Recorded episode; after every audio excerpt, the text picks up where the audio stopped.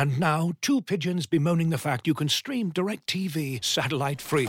Hey, Frank, a little birdie told me you don't need a satellite dish to get DirecTV. What's little birdie? Was it Jimmy the Sparrow? It's a figure of speech. Point is, you can stream DirecTV over the internet now. Oh, sure. Next, you're going to tell me those big birds are made of metal and filled with people, right? you mean airplanes? Stream DirecTV without a satellite dish. Visit directv.com. High speed internet service required. Terms and restrictions apply. As you've probably heard by now, we've teamed up with BetMGM this season. We'll be using BetMGM lines to make all of our picks, and we'll have special offers for our listeners each week. If you haven't signed up for BetMGM yet, use bonus code The Athletic, and you'll get a one-year subscription to The Athletic, plus up to a $1,500 first bet offer on your first wager with BetMGM. Here's how it works. Download the BetMGM app and sign up using bonus code The Athletic. Make your first deposit of at least $10. Place your first bet on any game and claim your voucher for a one year subscription to The Athletic. See BetMGM.com for terms. U.S. promotional offers not available in D.C., Mississippi, New York, Nevada, Ontario, or Puerto Rico. Gambling problem? Call 1 800 Gambler. Available in the U.S. Call 877 8 HOPE NY or text HOPE NY 467 369 in New York. Call 1 800 NEXT STEP in Arizona. 1 800 327 5050 in Massachusetts. 1 800 BETS OFF in Iowa. 1 800 270 7117 for confidential help in Michigan. 1 800 981 0023 in Puerto Rico. First bet offer for new customers only in partnership with Kansas Crossing Casino and Hotel. Don't forget, if you haven't signed up for BetMGM yet, use bonus code The Athletic, and you'll get a one-year subscription to The Athletic, plus up to a fifteen hundred dollar first bet offer on your first wager.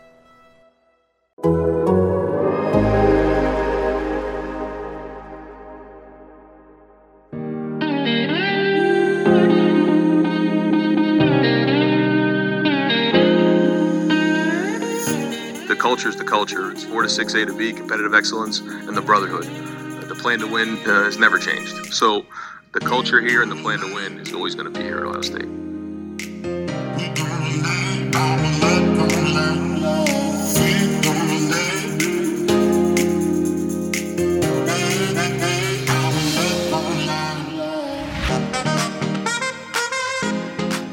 Welcome back to 4 to 6 with A and B, your Ohio State podcast brought to you by The Athletic. Bill Landis joined by Ari Wasserman as the Buckeyes are still shut down.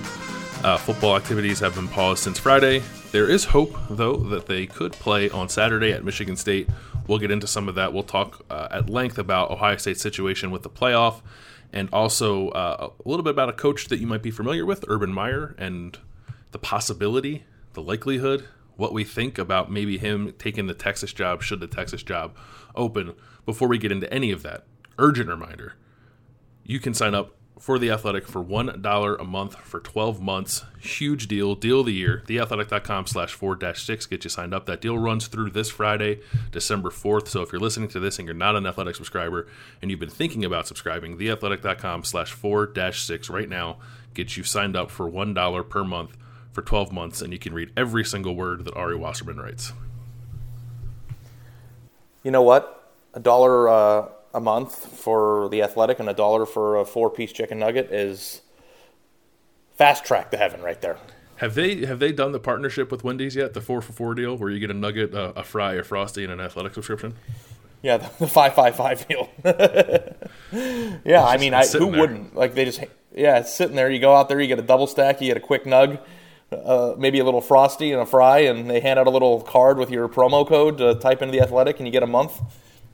I, I'm, I'm not in the marketing department, but I, it seems like a layup to me. Yeah, yeah, I'm, I'm all over that. All right, let's talk about where Ohio State is and where it might be going. Uh, over the weekend, Gene Smith, the team physician, Dr. Jim Borchers, and head coach Ryan Day had a Zoom call with uh, some of us media folk where they kind of laid out the situation for Ohio State. And it's a little different than what we explained to you the last time we talked to you.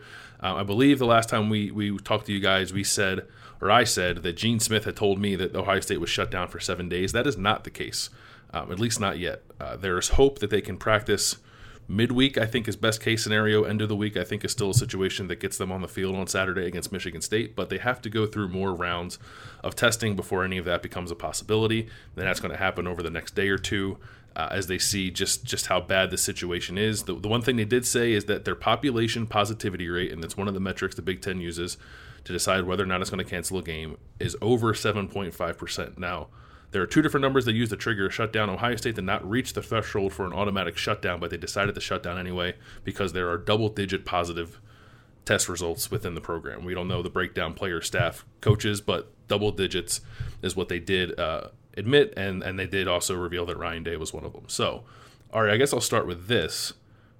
Were you surprised that this decision to not play was made by Ohio State and not something that was forced upon them by the Big Ten? And why do you think maybe Ohio State made that decision when it had an opponent that was ready to play on Saturday in Illinois in a season where hardly any game is guaranteed?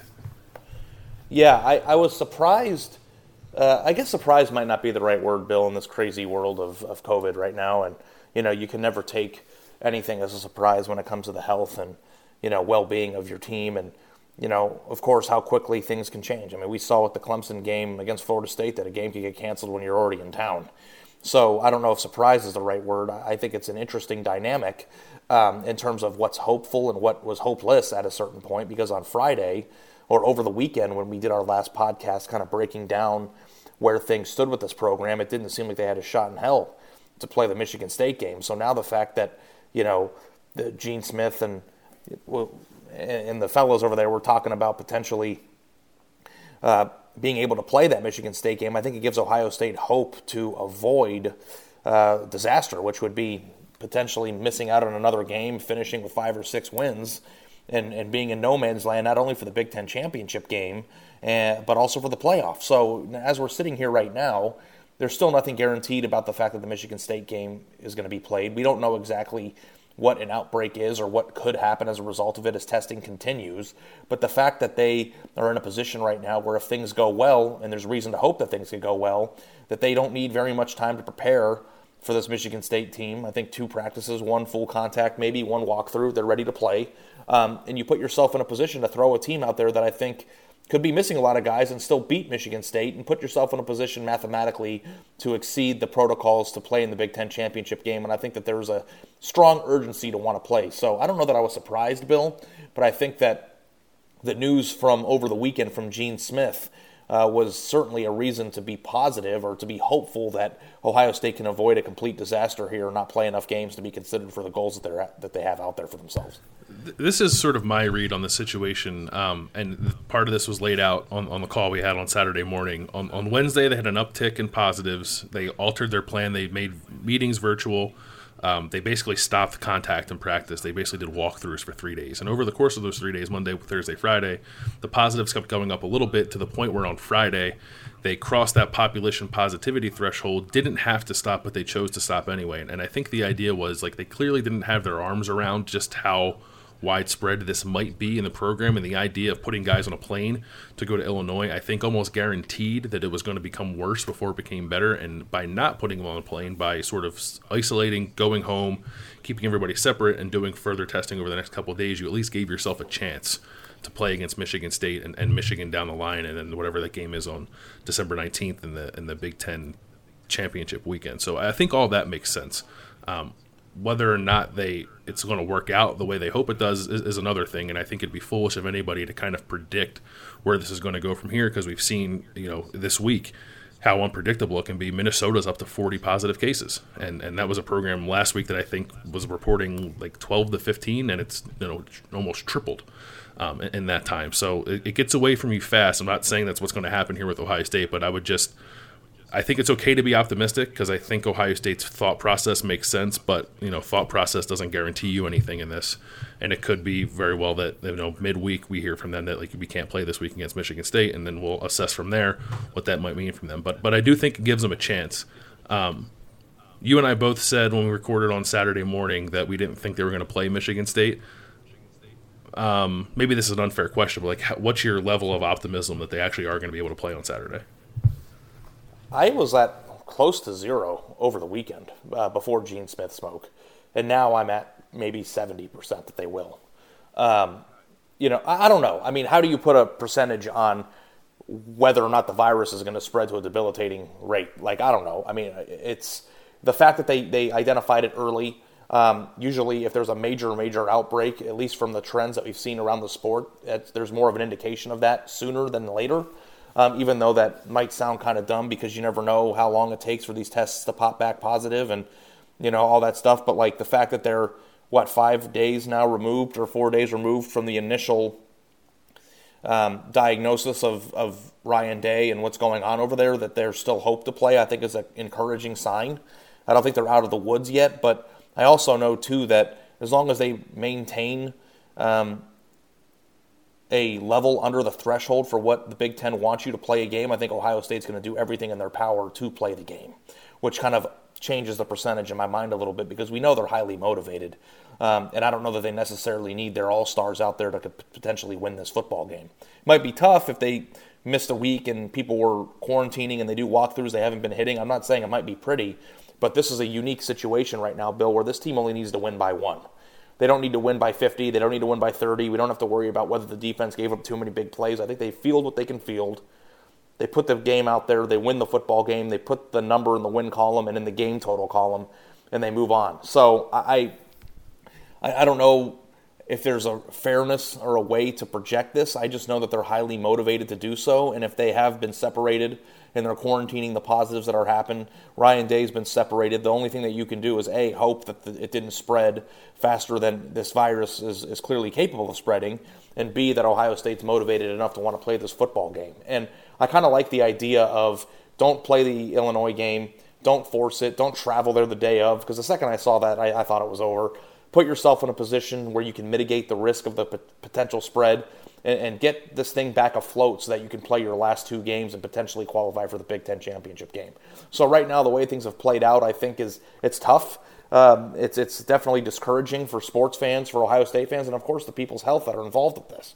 Um, but at the same time, I don't know that this is a sunken ship.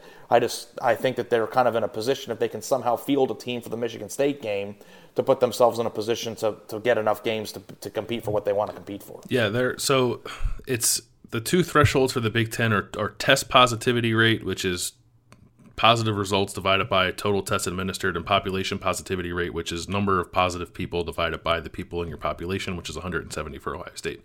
It's a rolling seven day average. Like it's not even worth trying to guess how close they're going to come to that. I, I just think the, the point of the discussion is if they manage to stay under those two numbers, 5% and 7.5%, which I think would require substantial luck.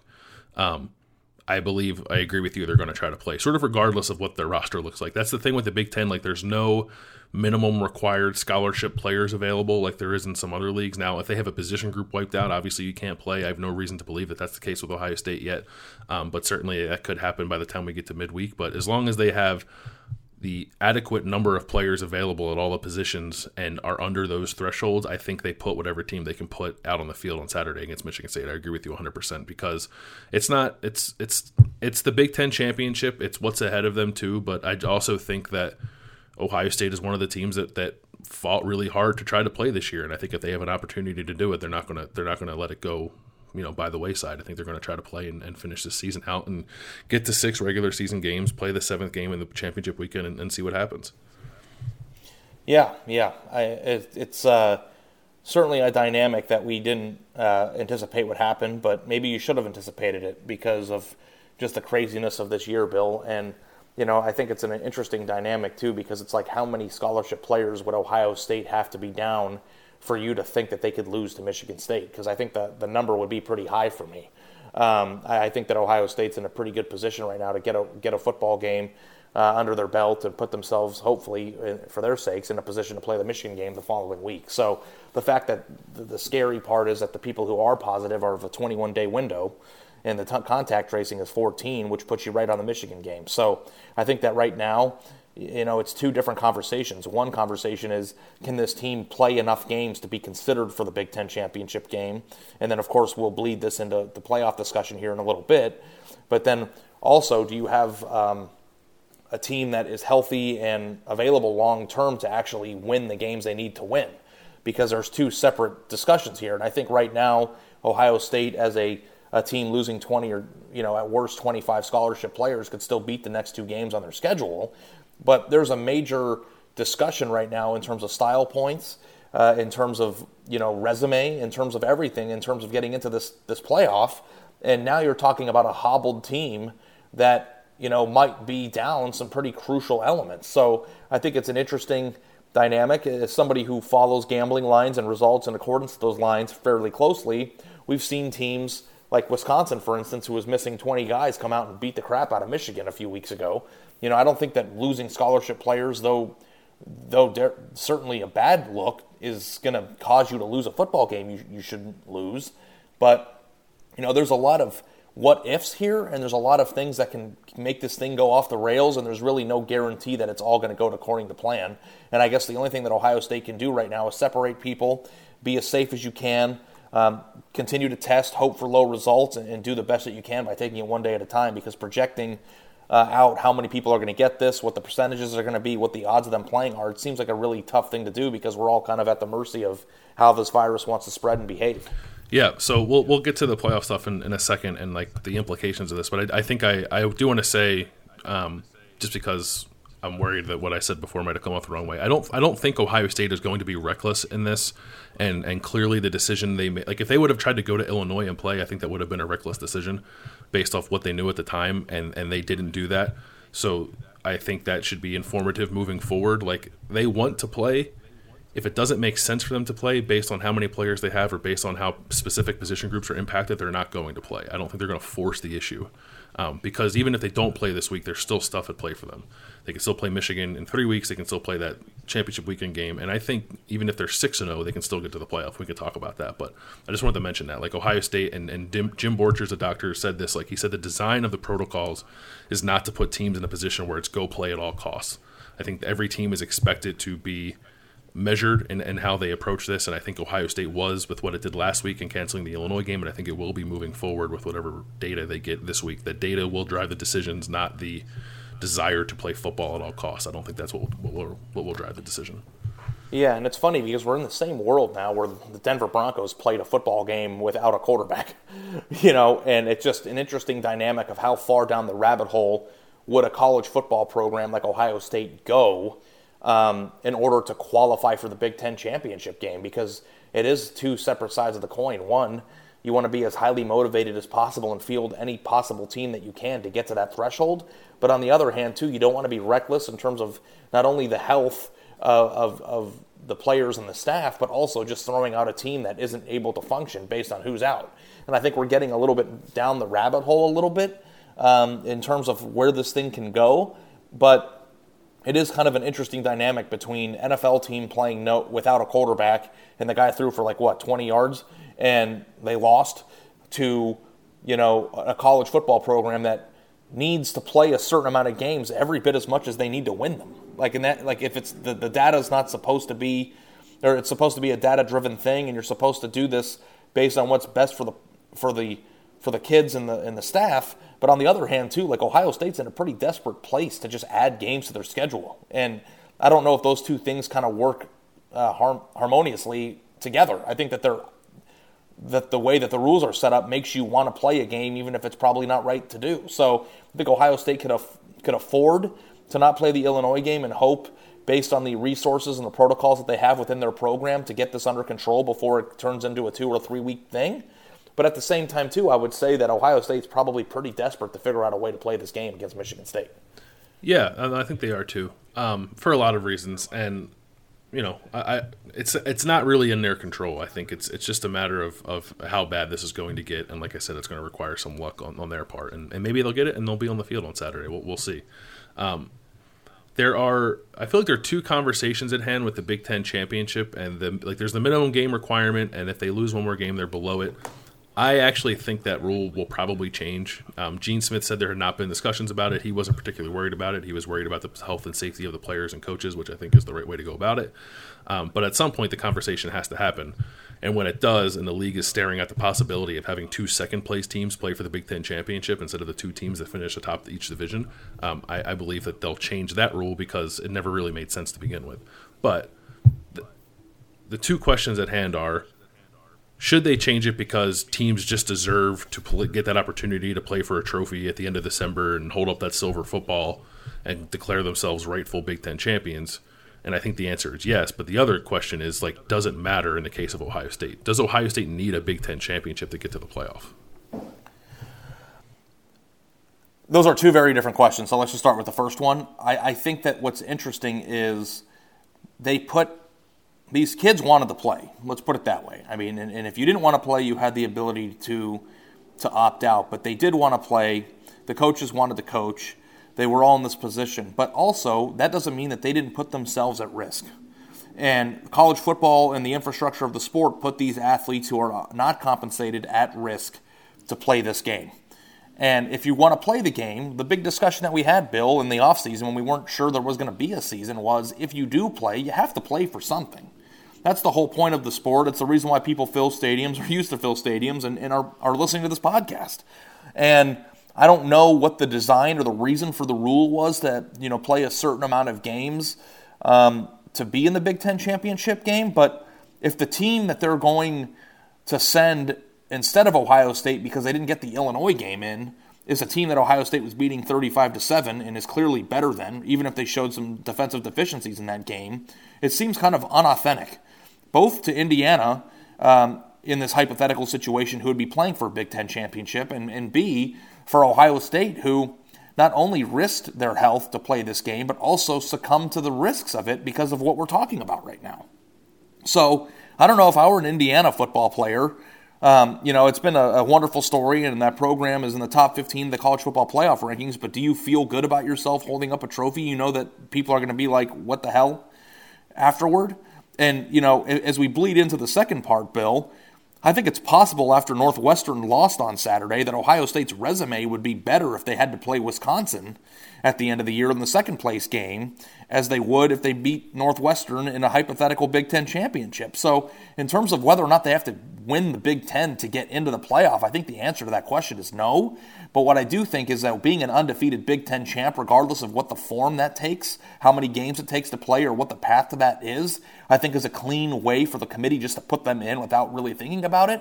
I think if they don't play in the Big Ten championship game, or they only have five or six games under their belt when this is all done with, then you put yourself in a position where your, your resume is scrutinized. Um, your your position as a team in terms of how you looked in even wins is scrutinized. And you can't continue just to be one of the four best teams in, in the country based on preconceived notions of what this team was supposed to be before the season started. Because as you know, you can poke holes into this team. They're already starting it. When Ohio State ranked number four in the playoff ranking last week, it's already started. So if you put yourself in a position where you start to have to compare yourself to teams like Florida and Texas A&M who have played certain amount of games against a, a tougher opponents, because Ohio State has played a bunch of, of, pardon my French, garbage outside of Indiana, you're putting yourself in a position and opening the door to scrutinizing their resume. And Ohio State, as an undefeated Big Ten champ, never even has to worry about resume. So the fact that you have to like make that part of the discussion makes it, to me, important that Ohio State wins the Big Ten so that there isn't a debate about it. Looking for an assist with your credit card, but can't get a hold of anyone? Luckily, with 24 7 US based live customer service from Discover, everyone has the option to talk to a real person anytime, day or night. Yep, you heard that right. You can talk to a real human in customer service at any time. Sounds like a real game changer if you ask us. Make the right call and get the service you deserve with Discover. Limitations apply. See terms at discover.com/slash credit card. And now, two pigeons bemoaning the fact you can stream DirecTV satellite free. You see this? A family watching baseball on DirecTV with no satellite dish in sight. Let's heckle them. You call that changing the channel? Choke up on the remote, buddy. I hope getting all these games on DirecTV makes up for your mother not pre-chewing your sunflower seeds. DirecTV has the most MLB games. Visit DirecTV.com. Claim based on total games offered on national and regional sports networks with choice package or higher. Availability of RSNs varies by zip code and package. High-speed internet service required. Terms and restrictions apply. On that subject, uh, some news that broke as, as you were talking. Uh, Indiana quarterback Michael Penix is out for the rest of the season. So Indiana has three more games left to play without its quarterback. Already has one loss. Uh, the situation we're looking at, should Ohio State not be able to play and the rule stays in place, is an Indiana team now that might have multiple losses playing in the Big Ten championship ahead of Ohio State. Um, Indiana plays Wisconsin and Purdue before Big Ten championship weekend, and they'll have to do so without Michael Penix, who played really well against Ohio State, looked not as good against Maryland over the weekend, but they still won that game. Um, so it just further complicates matters. I'll be very curious if that's this is anything that pushes the, the Big Ten even more to consider changing that rule. Um, but it's messy. Um, yeah, that, that, is such an interesting discussion because not only are you putting yourself in a position now to, to go by rankings and total games um, and records, but now you are putting yourself in a spot where do you want to send a team without their best player uh, potentially, and, and maybe Indiana loses a game because of this uh, that they shouldn't lose. So in a situation where you have to figure this out, I think that the right call, and I think the the decision that Big Ten is probably going to arrive at eventually is send the two teams that are clearly the champions. And I don't know how you determine that, but if Ohio State is undefeated and they didn't play Illinois, which is a crossover game, and they had the tiebreaker against, you know, Indiana having won it, like what would have had to happen? I mean, it's pretty obvious, and I don't know if that's how the sport works, but you have to come up with a way to not to, to the Big Ten wants the legitimate Big Ten champion too. You know, so there's got to be some motivation here in terms of doing the right thing, and I, I don't know if that's going to happen. I think that you said that you think it will. Um, but Ohio State is in a bigger discussion right now, in my opinion, about whether or not they can reach the playoff as a six or seven win team without a Big Ten championship game than they are worried about winning the conference championship. I think those are two separate things, and the second thing is far more important than the first. I just don't know if the first thing is a prereq to get into the second thing. I don't think it's a prereq, um, but it, it, like it benefits the Big Ten to have a team in the playoff for sure and the like the idea that they would handcuff themselves with this rule that doesn't make any sense in the first place like is silly. And well, what was the a, reason for the rule to begin with? I don't know. I have no idea. I guess like to that, avoid. Oh, to me, I guess to avoid having a team that was like two and zero oh in the Big Ten championship. Yeah, I mean, because to me, the only thing that, that does is make people motivated to play a game they shouldn't. Yeah. It puts you in a position to want to force it when the whole idea of this is to not force it. That's a good point. That's a really good point. Like Ohio, Ohio State now is motivated to play this Michigan State game, and depending on if they're on the cusp of, ah, I'm not sure we should play, but we can, the way they were against Illinois, they might not be as motivated to cancel it as they were. Not, I'm not implying that Ohio State would do the wrong thing overtly, but if there's a coin flip or a decision to be made – and you need the game to comp- to compete or to be qualified for the Big Ten championship game, it does kind of go into your mind a little bit about how you would proceed in terms of the safe way to do this. So, to me, I think it's an encouraging way to get people to do things they shouldn't do, which I think is negative in this situation.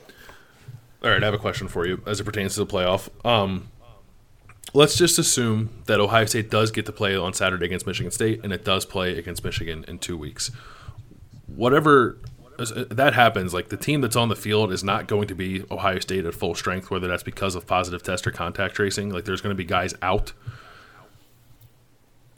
And I think some of those guys would be back for the Big Ten championship. So that's like that's like their last opportunity um, as a fully functioning Ohio State team. But for the next two weeks, assuming they play, it's not going to be the Ohio State that the committee had been evaluating through its first four games. Does it give you any concern that the Ohio State in its first four games as as a whole entity did not look as dominant, I guess, as we thought they would be, especially on defense. Now the next two weeks are like almost even aren't even worth evaluating as long as they win, and then they get back on the field presumably on December nineteenth as its fully realized version again.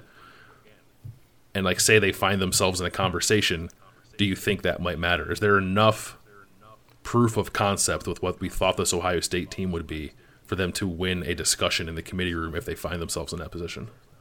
Yeah, I I think that the power of not losing is important, but I think the power of quality wins is most important. And Ohio State's in a weird position right now because we know that the committee values those quality wins probably more so than they do penalizing teams who've lost, right? And if you look at the teams that Ohio State has played and beaten this year, I think they've only beaten one that's over 500, right? Like Indiana's five and one, but they beat Nebraska. They're one and four. Um, they didn't play Maryland. They beat Rutgers two and four, and they beat Penn State, who's one and five. So like add that up, that's a lot of nothing. And you know, I, I think that if Ohio State is an unbeaten team that has seven wins at the end of the year, common sense is probably going to prevail. But the, the question here, Bill, is if you look at the rankings, does the committee do what it usually does and just pick the team that they think are the four best and then rationalize after why they did it? Or are they going to really scrutinize their resume? Because I think that Ohio State came into the season, and for the last two years, even dating back to last year and then coming into this year, people just assumed that Ohio State was one of the four best teams. And that was a preconceived notion. And I think that at times the committee members share the same notions that we share. And I don't know how far that you can take that with Ohio State uh, when they have had some pretty lackadaisical wins. And I think you kind of take that into account in a year where things are just kind of odd from a COVID standpoint. You take it, uh, there's no spring, all the things that happen. But if you go down the list here, let's just say Alabama wins out, they're in no matter what. Clemson and Notre Dame split. Clemson wins the next one, then you've got three spots. So then you have basically those three would be in because I think Notre Dame would get in if they lost to Clemson in the ACC championship game, having beaten them already this year, especially if it's a close game. Mm-hmm. Then you're putting Ohio State in conversations with teams like Texas A&M.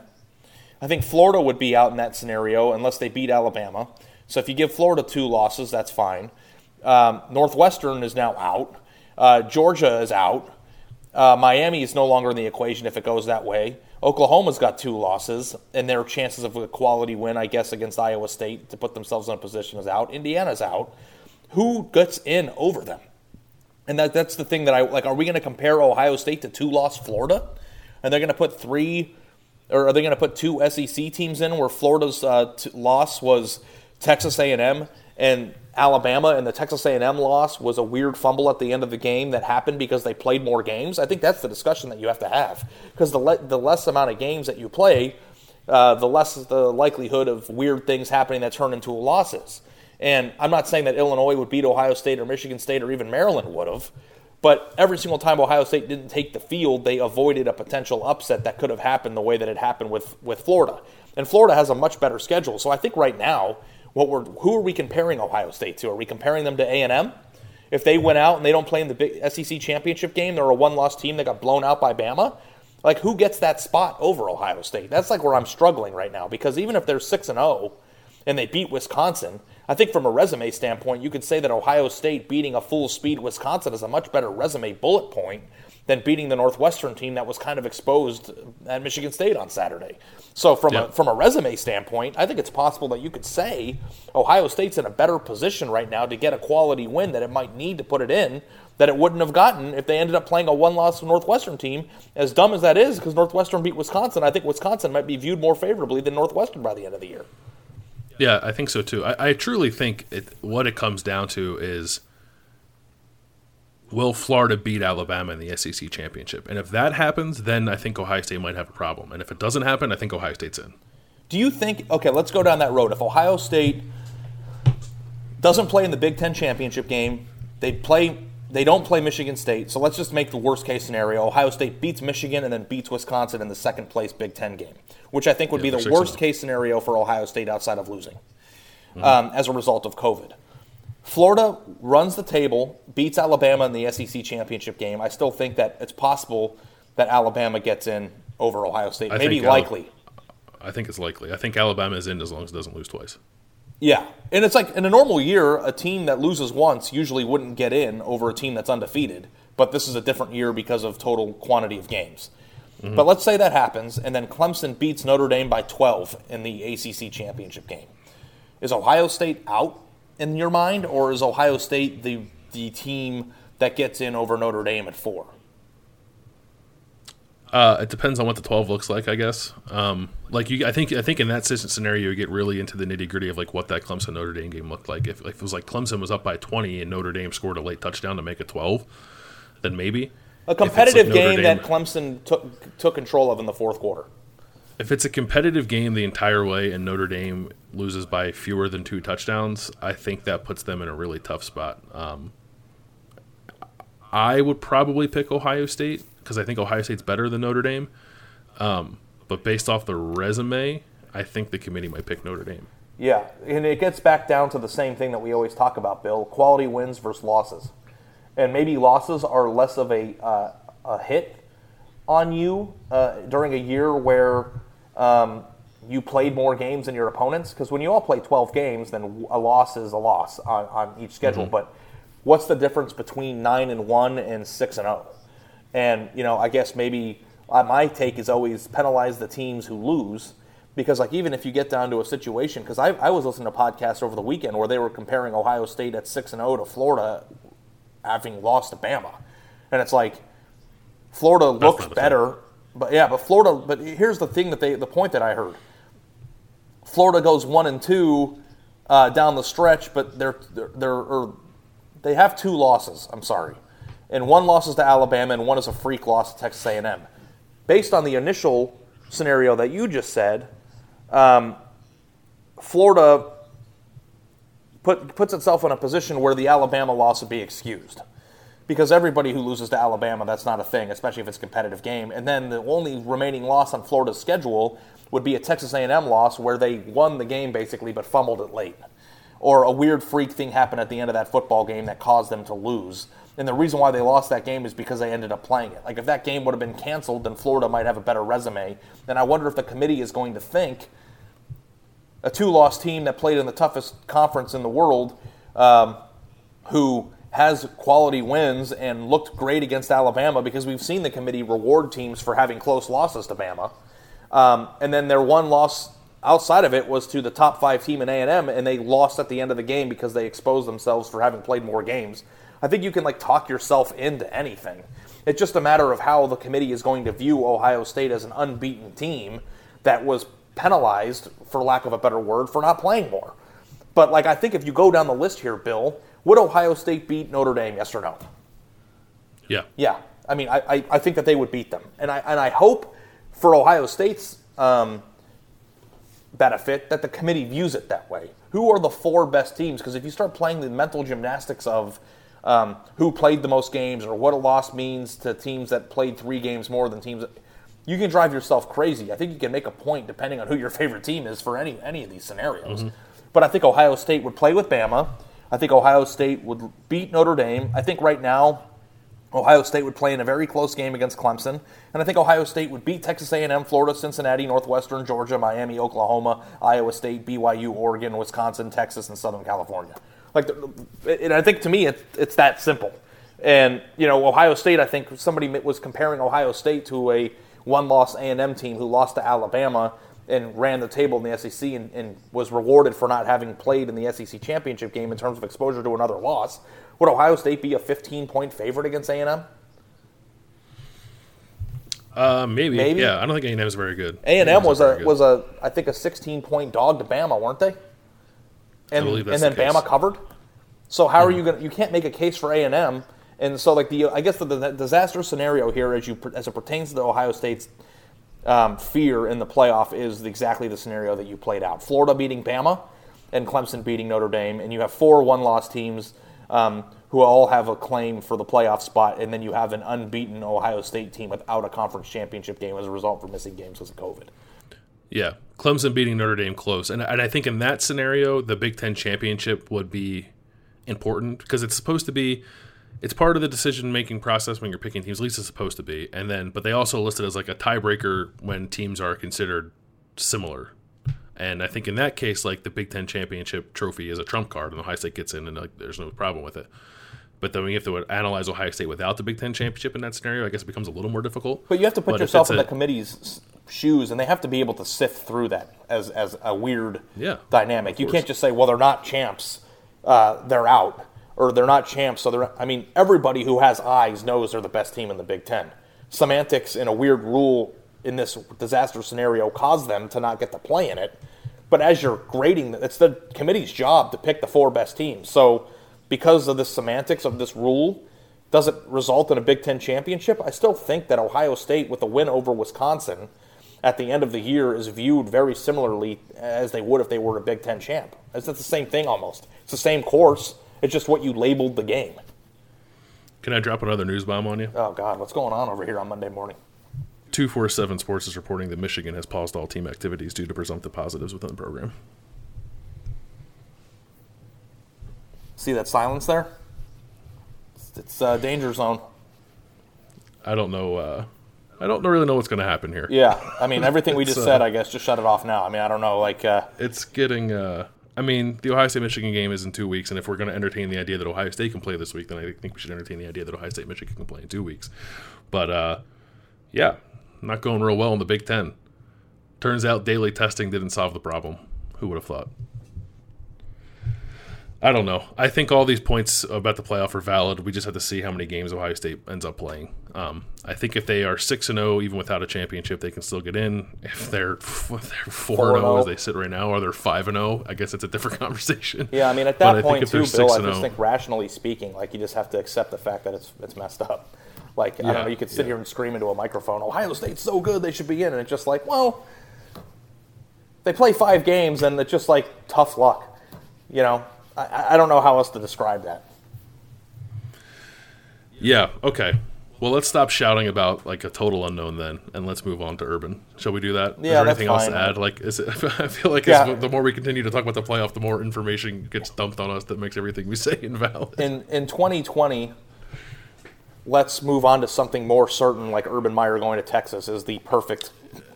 That's the certainty. Look, we could talk about that for 20 minutes and, and feel like nothing's going to change. Report: Urban right, Meyer right. offered 700 million dollars by Texas in the middle of us talking about it.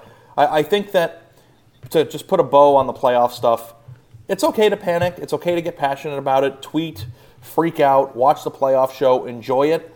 But really, you know what we've done here is we've talked about all the scenarios that could occur. But I think it's a nice lesson as we continue to talk about it, Bill, that anything can happen at any moment in this in this crazy world, and kind of yelling about scenarios of like the way things can go uh, moving forward is just kind of like, well, what's the point? I mean, it's just you kind of just take it day by day, and I think that's kind of been the mantra of the season to begin with. And, and the fact that they've gotten this far, I think, is a minor miracle. And you know, you just kind of have to, you know, we're doing the best we can here, man. It's just that's all yeah. we're doing. Yeah. Looking for the best place to buy tickets for any of your favorite teams or sporting events? We've got the spot. Our partner, StubHub, has been the leading ticket marketplace in the world for over 20 years, providing a 100% guarantee with every order. From a worldwide selection of live events, the widest choice of tickets, and industry leading partnerships, StubHub has what you need to purchase with confidence. StubHub an official partner of The Athletic.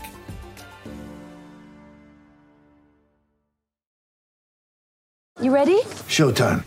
On May 3rd, summer starts with The Fall Guy. Let's do it later. Let's drink a spicy margarita. Make some bad decisions. Yes.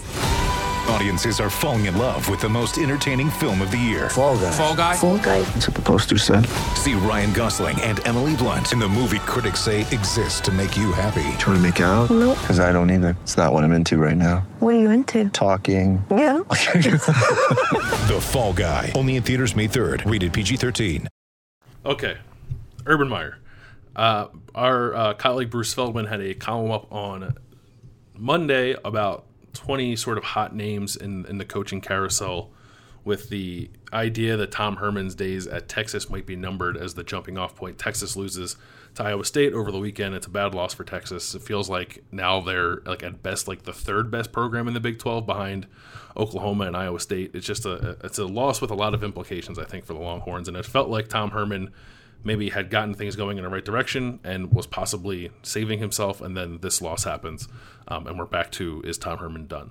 And the number one name on Bruce's list was Urban Meyer, who is Bruce's colleague at Fox Sports, and of course, the former head coach of the Ohio State Buckeyes. Uh, do you think? I guess there's two questions. Do you believe that Texas should be interested in Urban? And I think that's an obvious answer. Do you think Urban is interested in Texas? Or would be interested in Texas. I read a thing on Bloomberg this morning that the price of gold is going down uh, for the next few years, two or two to three percent, which is an interesting dynamic. But I do think um, if they could buy crypto, I would buy crypto because that's the currency of the future, and then throw it at him as hard as I could. Like, yeah, I mean, it's just. Uh, yeah, of course he's he's he's the guy. That's the guy who who doesn't lose Quinn Ewers to Ohio, who gets a new infrastructure. Uh, the guy who's proven that he can win a national championship at multiple programs. I mean, that's it's so obvious that he's the guy that it's almost kind of a waste of time to think about is whether or not he's interested.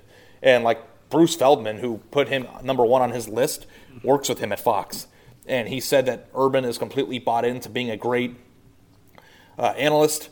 Isn't just doing it to coast, really is enjoying the lifestyle you know all the things that are going you know for him right now because he's living a pretty great life.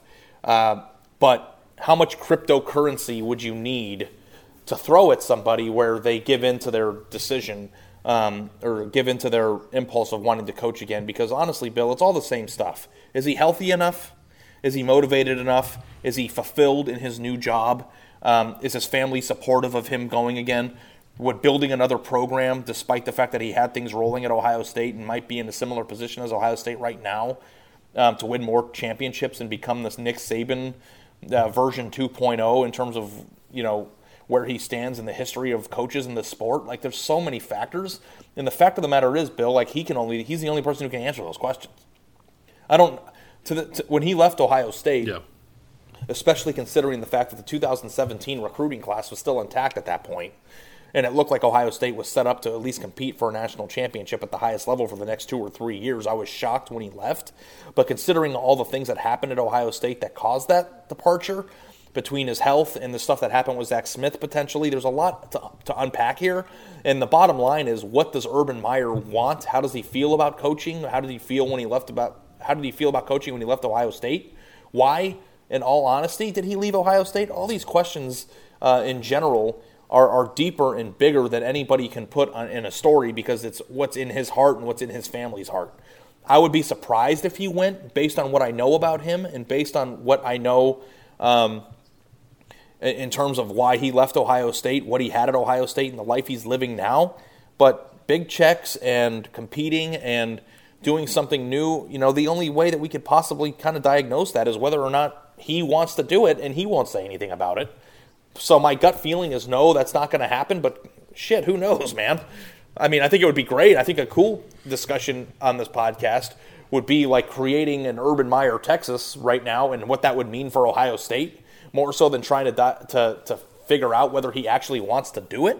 So I guess you could say what you think, and then like, let's just give him the job and like talk about that because I think that's awesome. Yeah, um, I'd be surprised if he did it, but that's like my main question about all this. Like, say he does do it, who are his guys? Who's he bringing with him? Because it got away from him at Florida when he lost his guys and he had to hire new ones. It got away from him a little bit at Ohio State when he lost his guys and he had to get new ones. And he's been in this a long time, and that list you keep keeps getting shorter and shorter as guys get jobs. Who's on the list? Who's he bringing with him? Because it's like he is a huge personality. He's a dynamic recruiter. He's one of the best to ever do this. But who you hire on your staff matters. I think he's proven that everywhere he's been. Yeah, who's he bringing with? Him? And him? I just like don't know are those are those people on Ohio State staff? Like, is this quarterback coach Corey Dennis? Is his recruiting coordinator Mark Pantoni? Is his strength coach Mickey Marotti? Because if it is, then they might. But as we all know, those guys have some pretty nice gigs right now, and they've settled into Columbus. And I know loyalty. Like, I don't know. I guess if you went to work at uh, um, the Daily Planet, I would guess I'd go with you because we're best friends. But like at a certain point, you just got to do what's best for you. And I don't know if what's best for Mark Pantoni would be to go be this recruiting coordinator at Texas right now when he's like raiding Texas at Ohio State with one of the most dynamic young coaches in college football. Yeah. I think if I were if I were anyone on Ohio State's staff not named Corey Dennis, I wouldn't go to Texas. I'd stay at Ohio State. Corey Dennis does not have a choice that Urban Meyer wants him to be his quarterback's coach. He's going the coach for his father-in-law in Austin. Um, and Ohio State can find a replacement for Corey Dennis. Um, but I think it's a, like it's fascinating, and it's like it's a shame. Mickey Marotti and Mark Pantoni would never discuss this hypothetical, but I don't think it's impossible that they'd go. If I were them, I wouldn't go. Because why would you sign up for? But why would Urban sign up for it again? That's the thing that I never already? understood. Unless he, he because he can't give it up because Saban has more rings than him because he didn't like the way it ended at Ohio State and he yeah. wants to rewrite his legacy. Like we know he cares about that stuff. Yeah. Also, he might actually like building a program better than maintaining the program. I think he definitely does. One's easier than the other. It's not easy, but it's easier. I think building it is easier and more fun than maintaining it. I think I, I think Nick Saban's having more fun than anybody who's building any program right now.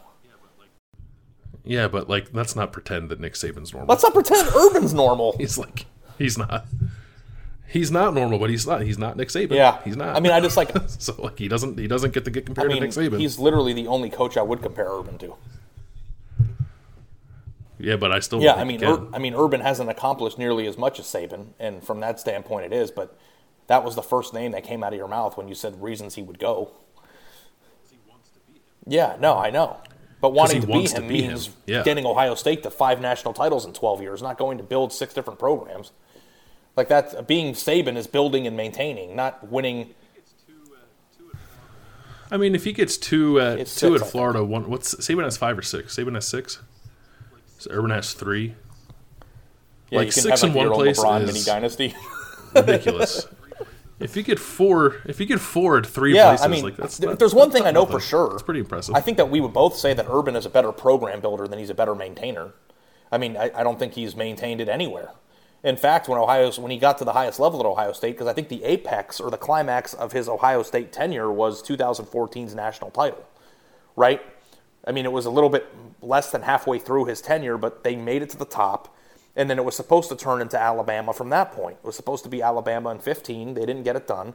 16, they returned to the playoff. They got blown out. 17 and 18, they had some weird losses. But Ohio State was supposed to be what Alabama is now from two four, from 2014 on, and there were some questionable coaching hires. Um, he got maybe a little bit too loyal to a quarterback. You know, all the things that we all know quite well.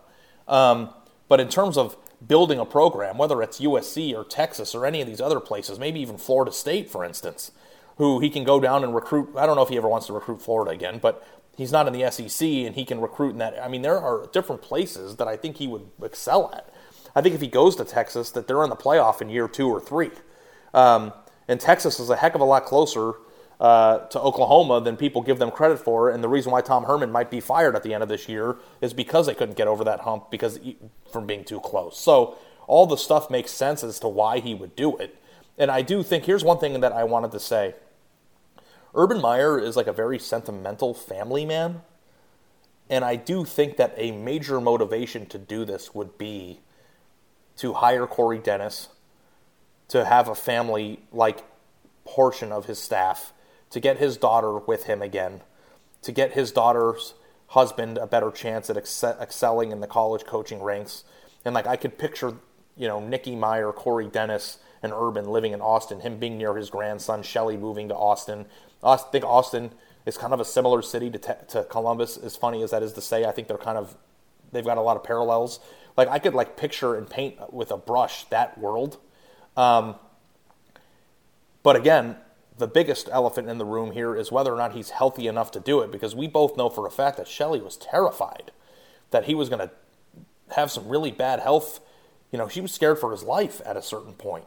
And, you know, that at a same, at the same time, presumably that he's, you know, being healthy and, you know, living a more stress-free environment um, is a huge deal in this whole thing. So desire and what to do and what is right for his health and all those things are completely different things. I think it's a no-brainer for Texas. I think it's a no-brainer for USC. I think it's a no-brainer for any program that can possibly get him. I think that would be very interesting to watch Urban try to defend Ohio State out of Texas while building the teams. I want to be the first person who calls Quinn Ewers to talk to him about the first call that he gets from Urban. Uh, you know, it would be. I think Texas would become Ohio State's rival in, in a world where they don't play. They're don't scheduled to play, are they? I can't they keep track of Ohio State's future schedules. Is They Texas are. I think there? it's like in 2030, though, isn't it? I think they are on there. No, it's sooner than that.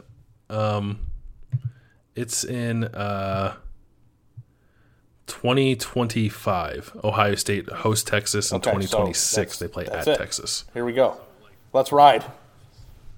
So like like two years after Urban wins his first national title at Texas, Ohio State will host the Longhorns. Yeah, that would be interesting. Do you you always like I don't know, like what was the job that you thought he would take? Notre Dame? Like if things went south and they got rid of Brian Kelly, is that the job? Or Yeah. would you think that he is separated enough in Texas to like get away from his Ohio Stateness? I think Notre Dame is the only job he'd truly have a hard time saying no to. Um, I don't think he'd have a terribly hard time saying no to Texas if he's if he just doesn't think he wants to do it.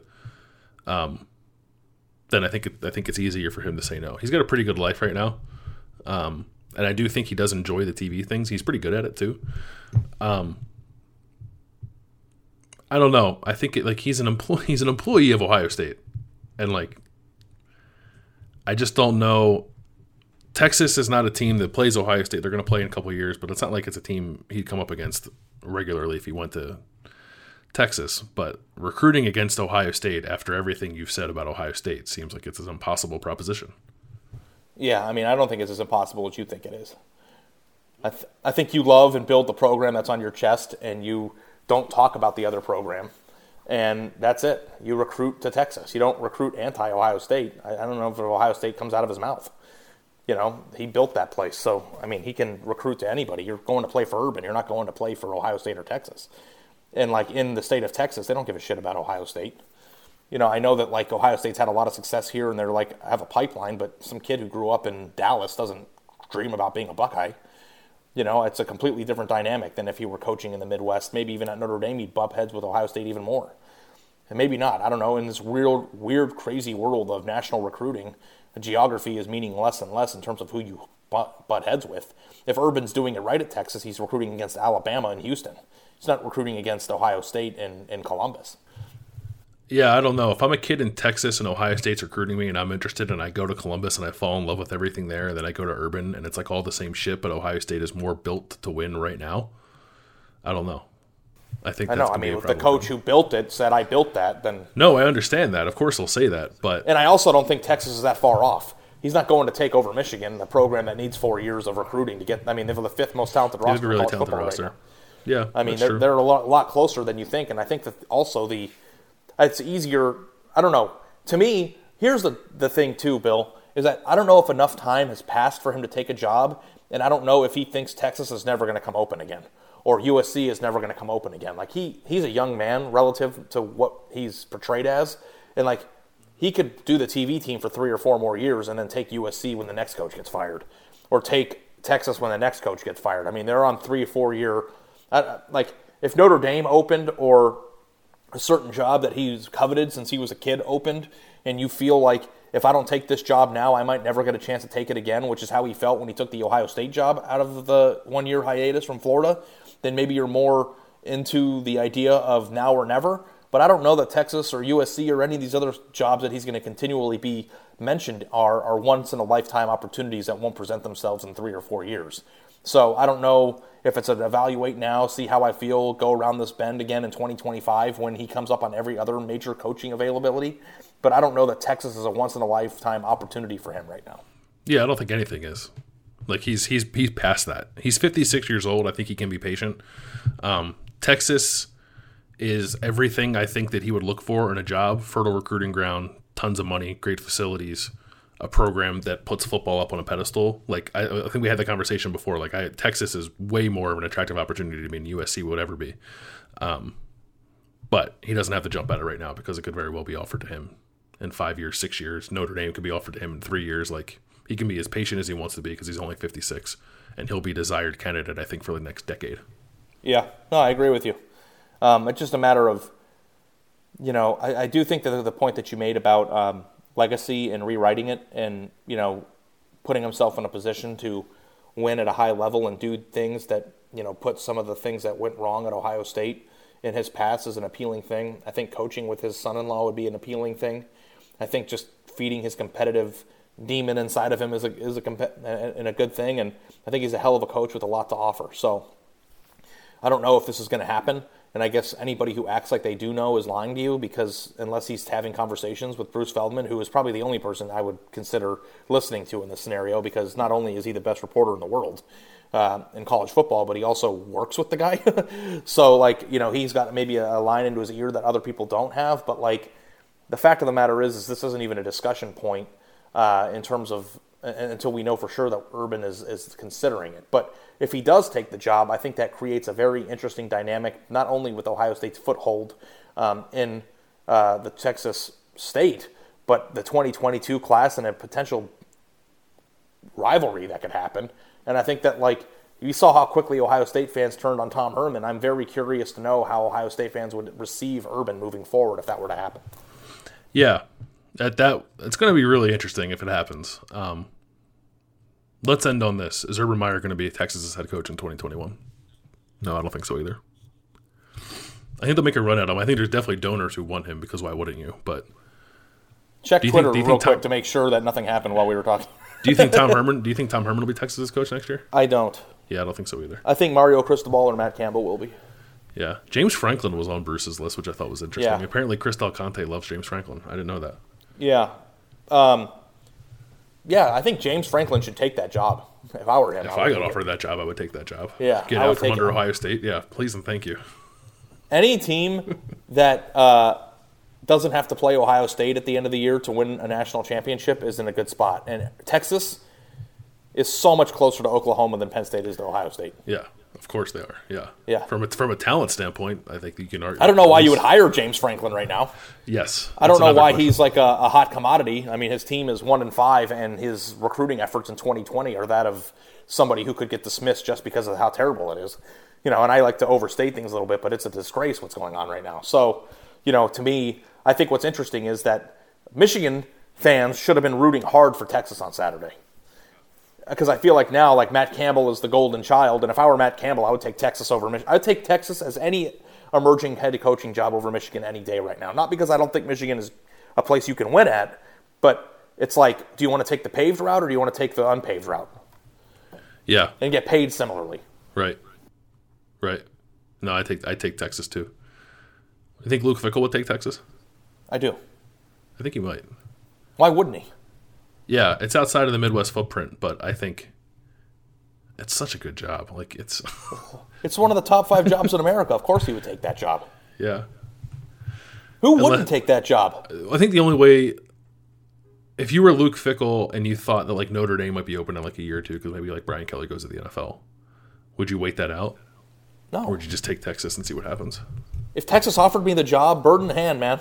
Yeah. No, Guy's I got agree. six children. He's got nine mil a year got- to get. he's got mouths to feed, yeah. he's got one million for every child he has a year. Yeah, yeah. No, I don't. I don't think Urban will be there next year. I also don't think Tom Herman will be there next year. Crystal ball is interesting.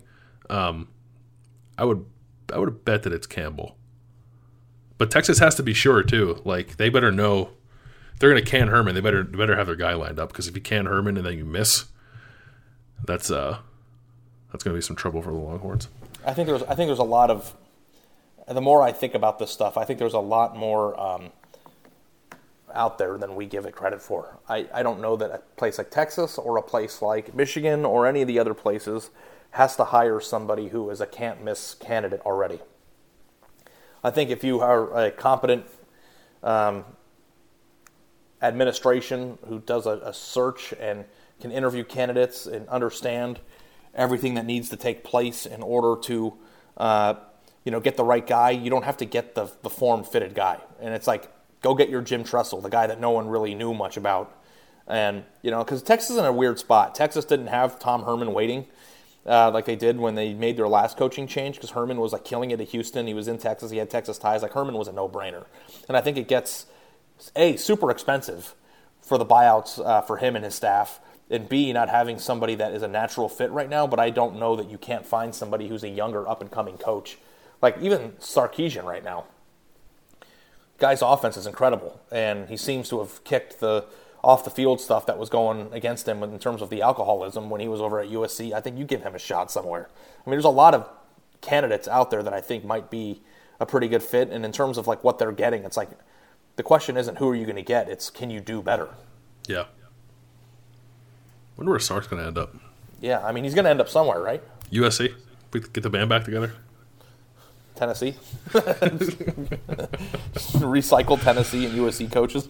yeah. Okay. We'll wrap up there. So the Big Ten's on fire, and we don't know what's going to happen. But Ohio State, as it stands now on 11:35 Monday morning, as we're wrapping this up, uh, is hoping it can play at Michigan State on Saturday. We'll keep you updated on that as Ohio State releases more information.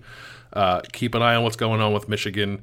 Try not to freak out too much. And I think the point remains that if Ohio State can play six games, which I don't know if it's going to happen, but if they can play six games, I think you and I both think they're going to get into the playoff. But the conversation is not over. This is this is our life now. This is what we'll be talking about for the next few weeks as we try to see if the Big Ten can finish its season. Crazy times, man. Crazy times. Strap in. We'll talk to you guys later in the week. Thanks for listening.